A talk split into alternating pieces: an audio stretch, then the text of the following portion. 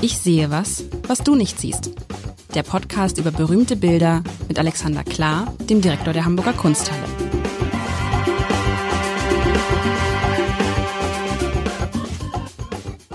Herzlich willkommen. Mein Name ist Lars Heider und Alexander Klar hat wie jede Woche aus der Kunsthalle ein Bild mitgebracht. Heute ist es ein Bild, Alexander. Ist es überhaupt ein Bild oder ist es eine Skizze? Eine Skizze ist auch ein Bild. Also es ist kein Ölgemälde. Okay, okay. Ist, also das ist Aber ja vom, vom, das ist interessant. Man, man denkt, ich denke immer, die Skizze ist immer automatisch die Vorstufe zu etwas Größeren. Falsch? äh, ja, aber aber Bild.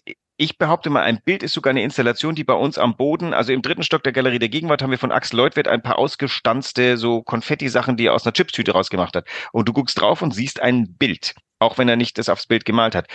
Bild teilt sich dann in Arbeit auf Papier, Fotografie, Gemälde, Skulptur. Kann man streiten drüber. Also vielleicht gibt's auch Ästhetik-Wissenschaftlerinnen, die dir sagen, ein Bild, das ist ein Objekt und du kannst nicht sagen, ein Bild, was du siehst, ist ein Bild. Können wir Aber eine, aber eine Skizze, kann eine Skizze nicht immer nur eine Skizze sein, wenn danach was folgt? Weil dann ist es keine Skizze, sondern ein Bild?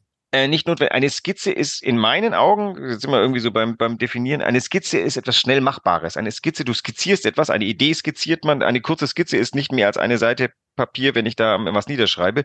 Ähm, es, es, bei Skizze ist schnell und vorübergehend. Dabei, Okay. eine Skizze kann einem Gemälde vorangehen. Ein Gemälde kann auf einer Skizze basieren.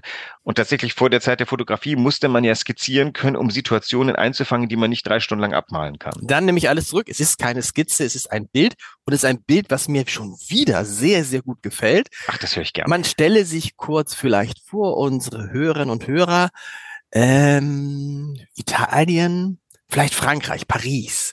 Paris im Frühling, eher im, nee, eher im Hochsommer, würde ich sagen. Man schlendert durch die Stadt und da gibt es doch diese kleinen Cafés mit so ganz kleinen, kleinen Tischchen, so ganz, ganz kleine Tischchen, wo dann die Leute dran sitzen.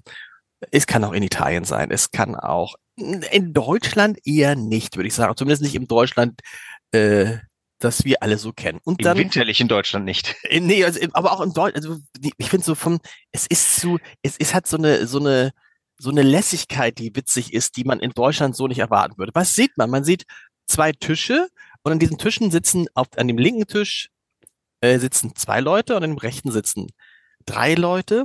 Oh, sehr lustig gemalte Leute. In der, in, in, auf dem rechten Tisch steht auch, wie heißt das denn? Oh, das kennt man heute gar nicht. Es ist ja keine Karaffe, sondern so eine, so eine Flasche, wo man, wie heißt dieses Getränk aus Frankreich? Pastis oder wer heißt es? Äh, Pastis. Pastis, genau, wo man ja, das so das rein. ist der, ähm, das ist der Wassersprüher. Wie heißt das denn, das, das Gerät selber? Egal, also, also Ja. so man, man zzzt, ne? Äh, wahrscheinlich ist es sogar, nein, es ist sogar in Frankreich irgendwo, es ist, glaube ich, noch eine Harfe-Szene. Also, an dem rechten Tisch sitzt eine Frau ähm, mit einem unglaublich großen Kopf, muss man sagen, und sehr großen Lippen. Äh, die trägt so ein gestreiftes Kleid, was äh, ärmellos äh, bei den Knien zu Ende und einen großen Hut, so eine Art Matrosenhut in sehr groß. Hinter ihr sitzt so ein Mann, der so seltsam verknautscht aussieht, so ein verknautschtes Gesicht mit so einem ganz äh, schelmischen Grinsen, würde man sagen, und mit so einer sehr seltsam eingedellten Nase. Der hat so komplett so, so, so 20er Jahre mäßig Hut und Anzug so, 20er Jahre ist vielleicht ein bisschen, vielleicht auch 50er Jahre, aber so, sieht so, hat so ein bisschen was von so einem Agenten. Daneben sitzt auch wieder eine skurrile Gestalt, der Hüte haben die, haben die alle auf an der Seite, der so eine, so eine, so eine Wasserpfeife, ist das so eine Wasserpfeife, hat so eine ganz schmale kleine Pfeife, offenes, offenes Hemd, lässiger, Meerschaumpfeife. Meerschaumpfeife, lässiges, lässiges, lässiges Outfit irgendwie, ähm, so, also so ein bisschen so, so, ich will nicht so an den Füßen so eine Art Badelatschen wie übertrieben.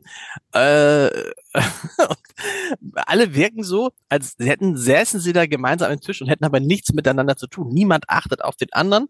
Und die einzige, die uns anguckt, ist die Frau.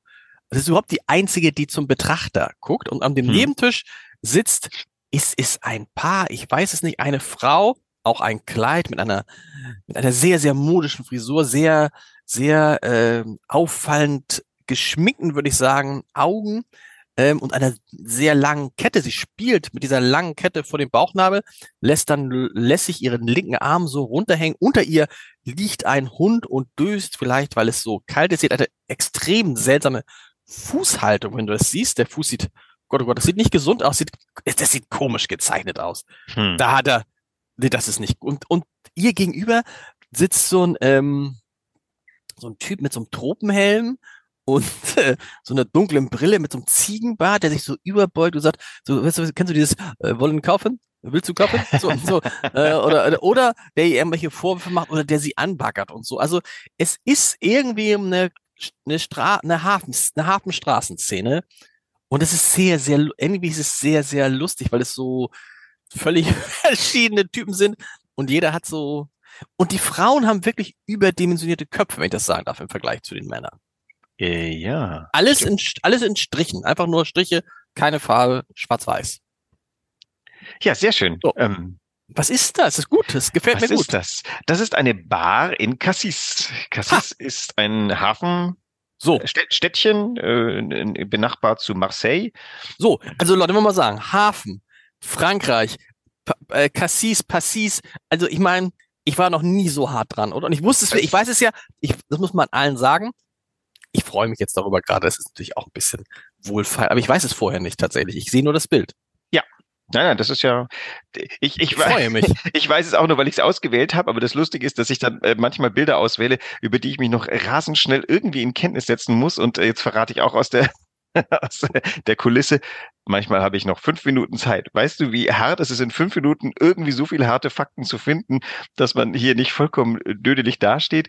Aber ähm, äh, ich, ich glaube, ich weiß genug, um über dieses Bild reden zu können. Es hat mich sofort gepackt und äh, wir hatten ja das letzte Mal ein Familienbildnis von Philipp Otto Runge. Jetzt sind wir äh, gute 100 Jahre später dran.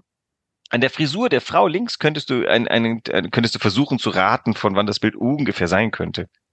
Das war ich, hatte, nee, ich habe ich hab ja, ich hab ja, ich hab ja vorhin gesagt, ich hätte jetzt gesagt, äh, der, der, äh, äh der Anzug des Mannes erinnerte mich also an die 20er Jahre. Also ja. die 20er Jahre des vergangenen Jahrhunderts natürlich, klar. Und die also 19, 1900, das, ja, und ja. Eigentlich ist das schön, muss man sagen.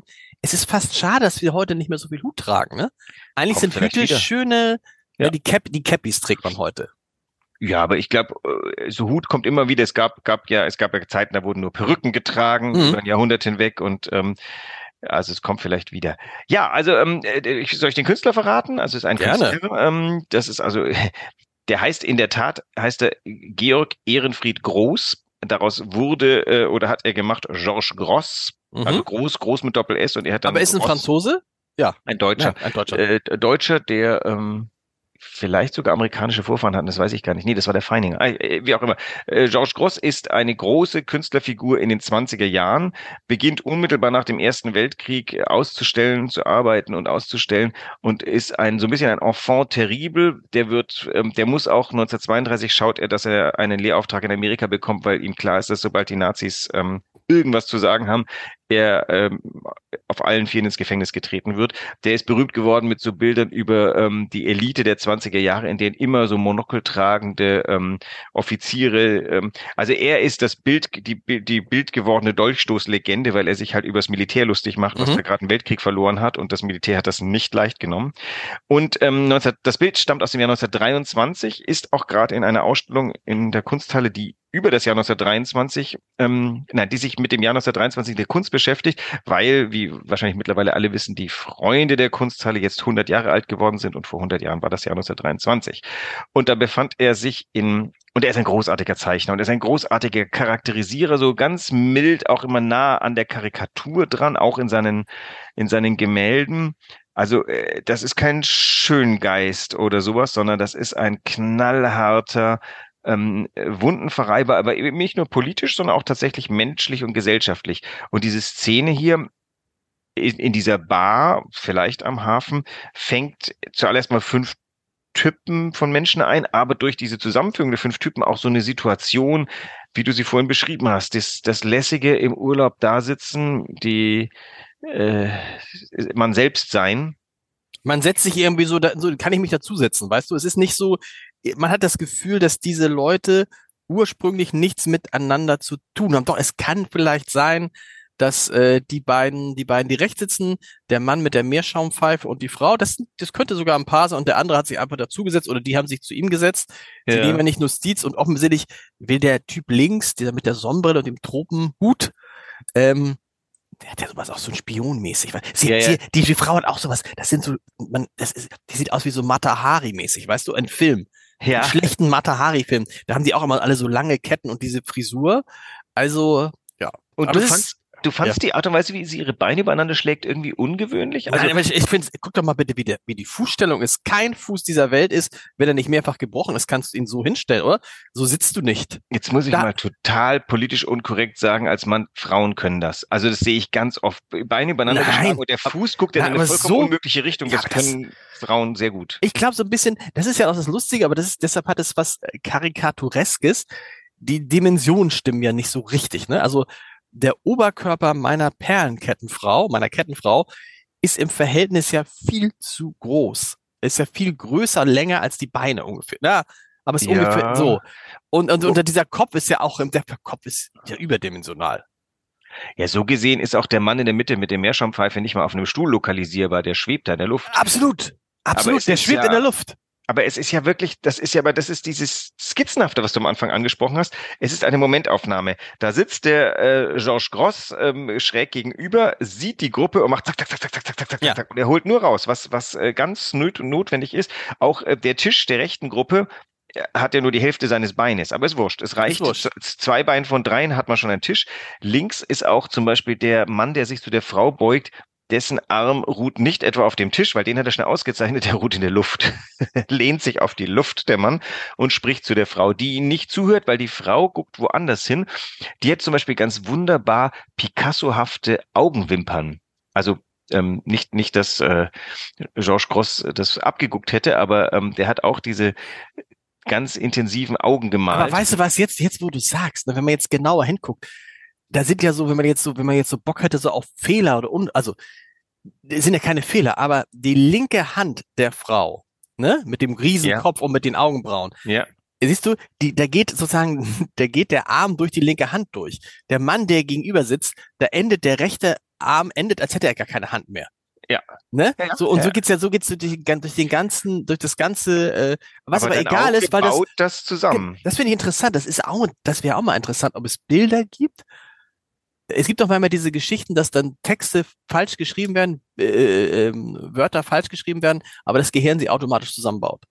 Das ist eigentlich Ja. relativ egal ist. Und so, so ist es ja hier auch. Genau. Das ist ja wie mit Worten auch, wenn du eine bestimmte Menge an Konsonanten und Vokalen zusammenfügst, musst du kein ganzes Wort haben. Dann, Genau. äh, dann baust du das zusammen. Oder war das vielleicht, wenn du die Vokale rausräumst, kannst du immer noch das meiste eines Wortes Genau. erkennen. Also, und ähm, hier kann man auch etwas sehen, die Figuren sind auch unterschiedlich ähm, überzeichnet. Also der Mann mit der Meerschaumpfeife, das ist ja schon irgendwie grandios überzeichnet. Auf der anderen Seite, man erkennt sofort diesen diesen Typus Menschen wieder. So dieses Froschgesichtige hat man schon in Physiognomien gesehen. Der Hals ist sehr schön und übrigens, was wirklich, wo er sich richtig Mühe gegeben hat, ist das Hemd. Das Karo-Muster des Hemdes hat er fantastisch gemacht. Stimmt. Wie, wie auch den Schlips des, ähm, ja, jetzt ist die Frage, dieser Mann da hinten, der so lustig grinst mit diesem fantastischen Kinn und der etwas gespaltene Nase, was macht er da? Hat er sich dazugesetzt? Der, der belustigt sich, der hat einen irre Spaß gerade. Und die Frau, die da mit am Tisch sitzt, die guckt so ein bisschen ähm, verträumt raus aus dem, also die drei sind irgendwie eine Beziehung zueinander, aber auch wiederum nicht. Der Und, Frosch, und, und guck mal, und guck mal bitte, guck mal bitte, der, guck dir mal bitte an die Beine von dem Mann mit dem lustigen Kinn und der genau, gespaltenen der Nase. streckt die so nach oben. ja, aber er weißt du, die, sind nein, aber die sind ja, die sind ja viel, viel zu klein.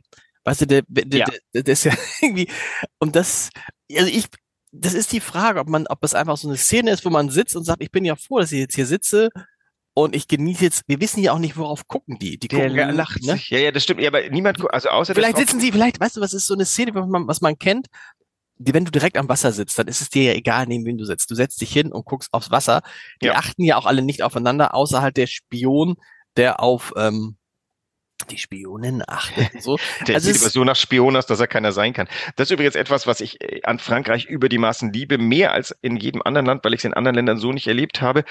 In Frankreich kannst du dich als alleinreisender Mensch, ob Mann oder Frau ist wurscht, an einen Tisch setzen und ähm, kannst wirklich inmitten lauter anderen Leuten sitzen und dich nicht doof fühlen. Mhm. Und ähm, das, äh, ich war im letzten Sommer vier Tage verreist, äh, alleine, weil auf Geschäftsreise und ähm, abends ist dann immer, oh, wo setzt man sich jetzt hin, damit man nicht dämlich in der Gegend rumsitzt. In Frankreich kein Problem, du gehst in ein Restaurant, dann wird da so zurechtgeruckelt, dass du halt zufällig alleine an deinem Tisch sitzt, aber links von dir in, in Armweite jemand, rechts von dir in Armweite, du bist zwischen allen Gesprächen und niemanden stört's. Das geht in meinen Augen nur in Frankreich in dieser Weise so. Und in Italien, Spanien ist es dann ist es wirklich anders. Und hier ist ja auch so, die sind so zusammengeworfen. Also vielleicht ist der lustige Mann da hinten gehört gar nicht zu dem Paar, der die Frau, die mit dem diesem, diesem Matrosenhütchen da trägt. Aber der, der, der lacht in sich hinein, der freut sich, hebt die Beine gerade an, kichert so still in sich hinein. Ja, und sie sind ja alle, sie haben ja alle, sie haben ja alle irgendwie sowas Stilvolles, ne? Das ist ja jetzt keiner, der so abgeranzt da irgendwie sitzt, sondern jeder. Urlauber. Ja, ja, aber, aber jeder ist auch, die sind ja auch ganz fein gekleidet. Ja, das ist ja nicht irgendwie so, das ist wahrscheinlich in den, war es in den 20, ja, in den 20er Jahren war das so, da ging man, Tonschuh gab's ja gar nicht, aber da ging man gar nicht so abgeledert. In Südfrankreich gehst du bis heute nicht irgendwie ein. Also das ist ja schon anders in, in irgendeinem so Massen Touri, Hafenstädtchen an irgendwelchen Billigriviere kann das sein, dass die Leute sich vergessen. Ähm, in Südfrankreich gehört ja schon dazu, dass du, dass du nicht irgendwie vollkommen abgewandt in der Gegend mhm. rumrennst. Da trägst du eine, eine Stoffhose und Espadrille. Ich glaube, der, der Mann, der, der mit der Meerschaumpfeife in der Mitte des, dieser Schuh, den er uns zuweiht, das ist doch die Unterseite von so Espadrillos. Genau. Und was wollte ich jetzt? Mir ist eingefallen, wie das, wie das, wie die, das, ähm, diese Flasche heißt. Die heißt, die hat oben ein Siphon drauf. Das meinte so ich. Damit genau. kannst du dann das Wasser aufschäumen, glaube ich, oder den Absinth. Und es ist ja auch, ich finde, es ist auch so ein bisschen. Du, du guckst es dir an und denkst, das ist so ein Tag, an dem man sich nicht bewegen mag, weißt du? Deshalb der Typ da hinten hat sich schön sagt, das ist wahrscheinlich auch ganz schön. Es ist ein schöner warmer Tag und die sitzen da und wir gucken sie jetzt an. Aber die Wahrheit ist, kennst du in, warst du mal in Timmendorfer Strand? Noch nicht. Da gibt es ja das Kaffee wichtig. Ich weiß gar nicht, ob es noch so heißt, aber es ist ein Café, wo man sitzt, wo man deshalb auch sitzt, also Kaffee wichtig, lustig, wenn man deshalb auch sitzt, weil man natürlich genau beobachten kann, was in der Promenade, Promenade, Fußgängerzone passiert, weißt du? Es gibt auch so eine Orte, wo du dich hinsetzt, wo du sehr exponiert sitzt, aber in Wahrheit sitzt du da natürlich so, dass du alles andere beobachten kannst. Und hier scheint es doch so zu sein, dass diese Leute ja sich nicht mit sich selber beschäftigen, gut, zwei sind mehr oder weniger eingenickt, sondern irgendwie so einerseits gucken, was die anderen Leute machen und andererseits wissen, dass sie so ein bisschen auf so einer Art Präsentierteller sitzen. Genau, also man ist sich seiner bewusst und und das auch genießen, dass ich das auch genießen offensichtlich. Also ne? man nimmt es mehr als in Kauf. Das ist ja auch im, im äh, groß geworden in südlichen Gefilden kenne ich die Einrichtung in Griechenland heißt das die Volta. Das ist die abendliche Flaniermeile. Gibt's in mhm. jedem noch so kleinen Dorf. Ähm, 18.30 Uhr füllt sich die Hafenpromenade und dann geht man auf und ab und geht auf und ab und geht auf und ab. Und als äh, Touri solltest du schauen, dass du dich da möglichst reinblendet, weswegen du dich auch halbwegs anständig anziehst. Als ich klein war, sind in jedem Dorf die Menschen sehr angeständig angezogen, die Promenade entlang gegangen. Und das war war sogar, also ich war da ja noch kleinst Teenager und trotzdem konnte ich das leichte Kribbeln verspüren, das man hat, wenn man ähm, einem attraktiven Mädchen über die oder wie auch immer. Ja, man kennt das ja, man kennt, man, man kennt das doch aus dem Urlaub und es ist ja fast so schade, dass es sowas in Deutschland und so irgendwie nicht so richtig gibt, weil es ist doch cool, wenn du weißt, da gehe ich hin und, und treffe andere. Da treffe ich irgendwie andere und dann treffe ich welche, die ich kenne und hey, was machst du hier? Und mehr so zufällig, ohne sich zu verabreden. Das ist doch, das, find, das ist ja sehr charmant. Das funktioniert natürlich insbesondere in Ländern, wo es warm ist und die am Wasser sind und wo nee, die das, Stimmung der andere ist. Das Äquivalent in, in deutschen Dörfern war natürlich das Wirtshaus, wo aber natürlich nicht alle zugelassen waren. Da waren, da waren ja das, das äh, Mannsvolk war ja da meistens, außer zu, zu sonntäglichen Gelegenheiten, wo alle da waren. Das ist, glaube ich, ähm, naja, in südlichen Ländern auf die, auf die Straße kann jeder gehen und sich unterhalten. Das ist ja auch das, ähm, der Ersatz für ein nicht vorhandenes Fernsehen. Da wird ausgetauscht, was so ist im Dorf. Und das ist immer, immer, immer spannend. Übrigens, das hast du mit dem nicht vorhandenen Fernsehen. Da machst du die gleiche Szene heute und alle hätten ein Handy in der Hand, ne, oder? Weiß ich nicht, ich war schon so lange nicht mehr in Griechenland auf der Volta. Ich würde fast schwören, klar lehnen, also das ist wie, ähm, das lässig sein heißt, du lehnst dann an der Promenade und guckst mal dein Handy, damit du nicht so verzweifelt irgendwie wartend wirkst. Aber ansonsten läufst du natürlich und guckst nicht auf dein Handy, weil du willst, äh, also ich will sie ja treffen, von der ich weiß, dass sie jetzt da den entlang läuft. Oder ich will meinen Eltern entgehen, die mich nämlich dann nach Hause räubern. Ähm, oder ich will einen Kumpel treffen, weil wir werden dann nachher noch äh, am Ortsausgang irgendwie irgendwas machen. Also Nee, ich glaube, äh, da ist selbst heute das Mobiltelefon nur zweite Wahl nur. Aber jetzt müssen wir noch mal für alle, die die vergangene Woche nicht gehört haben, das empfehlen wir natürlich immer auch die Woche vorher zu hören und die Woche danach. Heute vor einer Woche hatten wir ja auch ein Porträt mit vier Leuten. Ne? Und das war ein Familienporträt. Und jetzt haben wir letztendlich auch eine Porträtsituation. Und da frage ich mich jetzt gerade aus, aus künstlerischer Sicht, das ist halt Kunst, die so weit voneinander entfernt ist. Und ist das eine jetzt eigentlich deshalb nicht, nicht, nicht Mehrwert im Sinne von Geld, sondern ist es künstlerisch Mehrwert, weil es also das vor einer Woche, weil es opulenter war, weil es größer war, weil es mehr Arbeit äh, Nein. andeutet oder so. Okay, nein, danke. Kun, Kun, Kunst, ist Kunst. Kunst, Kunst, also, naja, jetzt sind wir wieder, da, darum quält sich ja hin und wieder unser Podcast, äh, wer, wer hat die Hoheitsmacht zu definieren, was Kunst ist. Man könnte auch sagen, das hier ist eine ziemlich gute Karikatur. Ich genau. würde sagen, dass wir, wir sie übrigens jeden, wir veröffentlichen jeden Tag im Abend eine Karikatur. Und trotzdem würdest du wahrscheinlich nie sagen, dass das Kunst ist. Es ist ja erst dann Kunst, wenn du sagst, diese Karikatur stelle ich jetzt in der Kunsthalle aus. Dann ich ist würde, Kunst. ich würde keiner Karikatur bei euch ähm, möglichen Kunstdrang absprechen. Der Unterschied scheint mir zu sein, ich versuche es ganz vorsichtig zu formulieren, eine Karikatur hat ein Ziel, die, die nimmt etwas aufs Korn mhm. oder, oder persifliert. Dieses ist ja ein ganz schönes Beispiel diese Typen, diese Karikatur will nichts erzählen. Sie gibt eine, eine, einen Moment wieder. Das heißt, das ist ein bisschen größer als dieses, also eine treffsichere Karikatur. Das ist, da schlägst du die Zeitung auf und sagst, yes, yes. cool. Aber das ist interessant. Ist, ist, ist, ist, es, ist, ist ein Kriterium für Kunst Ziellosigkeit, Absichtslosigkeit? Nein, Dauerhaftigkeit. Es muss so sein, dass da, wenn okay. deine Karikatur noch in fünf Jahren ähnlich, eine ähnliche Reaktion hinbekommt. Also es gibt ja, es gibt ja Karikatur, äh, Karikatureure, die sind ja berühmt geworden, deren Tod wurde gefeiert mit zeitlos tollen Karikaturen. Und man spürt ja auch manchmal bei einer Karikatur, oh, das ist so treffsicher, das, das hält eine ganze Weile. Neulich war eine, die, die mich getroffen hat, ähm, da sah man zwei vollkommen aufgelöste, plärrende, nervige Kinder vor einer riesigen Werbeleinwand für Süßkram. Mhm. Und der Vater schnauzt die Mutter an, ähm, jetzt, wenn sie Eis wollen, sollen sie Eis bekommen. Wir haben ihnen doch beigebracht, frei zu wählen. Mhm. Und das Ganze halt vor diesen aufdringlichen mhm. Werbedingen macht natürlich deutlich unsere ganze, und da, ich fühlte mich natürlich, ich behaupte ja auch immer, dass ich meinen Kindern die Wahlfreiheit lasse ähm, und vergesse natürlich, dass es keine Wahlfreiheit gibt. Und diese Karikatur brachte es auf den Punkt. Ich glaube, die wird auch noch in fünf Jahren, vielleicht wird die sogar meine Eltern, also mich als Elterngeneration äh, so schön subsumieren, weil wir sind die Eltern, die uns einbilden, unsere Kinder hätten die freie Wahl und vergessen darob, dass es keine freie Wahl gibt. Aber das ist interessant. Dauerhaftigkeit finde ich ein gutes, äh, gutes Kriterium. Aber da, danach kann man natürlich ganz, ganz viele Dinge, also zum Beispiel Karikaturen, viele Karikaturen, die täglich erscheinen, beziehen sich auf ein Ereignis an dem Tag, was du wahrscheinlich auch in drei Tagen schon nicht mehr verstehst, wenn du das Ereignis nicht kennst. Das heißt, ja, wenn es nicht allgemeingültig es, ist. Das heißt mit anderen Worten, wenn es nicht dauerhaftig ist, kann es keine Kunst sein.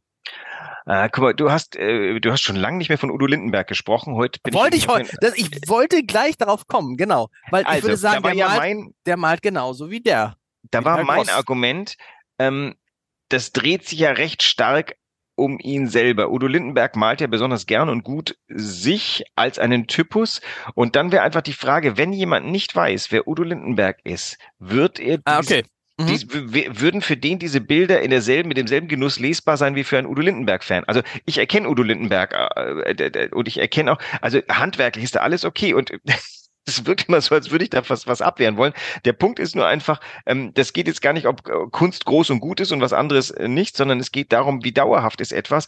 Wir, wir, wir als Haus versuchen ja nicht in erster Linie Kunst zu, ähm, äh, also äh, zu sagen, das ist Kunst, sondern wir versuchen Dinge aufzubewahren, von denen wir annehmen, dass sie auch noch in fünf, in 15, in 25, in 75 Jahren Leuten was sagen.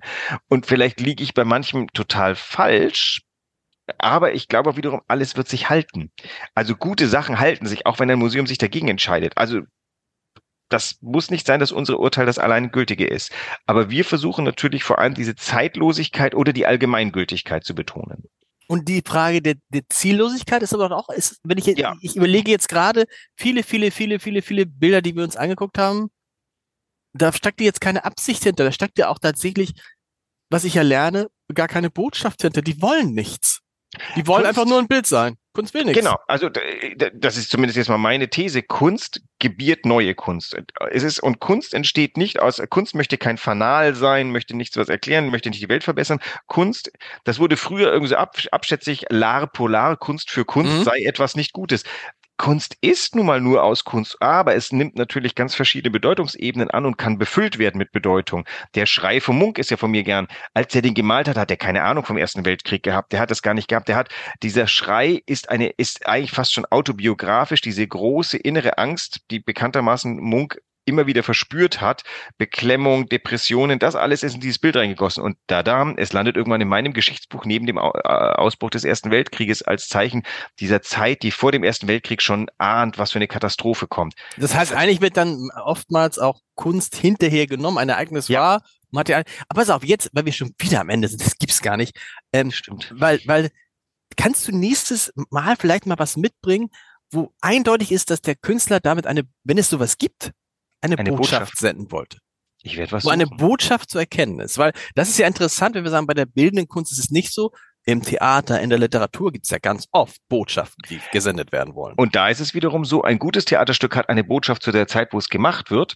Und damit sich's hält, muss die Botschaft in fünf Jahren noch gelten und in 25 Jahren noch gelten. Genau. Und das ist, das ist vielleicht der, der wesentlichste Kunstbegriff. Das muss dauerhaft genug sein, dass verschiedene Generationen vielleicht auch falscherweise unterschiedliches Ding. Also wie gesagt, der Schrei vom Munk ist ja ein ganz schönes Beispiel, dass, ähm, dass es eigentlich das falsche Bild für die falsche Zeit ist, aber es prägt sich natürlich wie so eine Headline was ein. Und ähm, ja, ich suche, also das, du, du sagst ein Bild mit einer Botschaft. Ein mit Bild mit einer Botschaft. Ich bin gespannt. Aber für heute sagen wir erstmal Dauerhaftigkeit, keine Botschaft und äh, zerknirschte Personen auf der Präsentierfläche. Bis nächste Woche. Bis nächste Woche.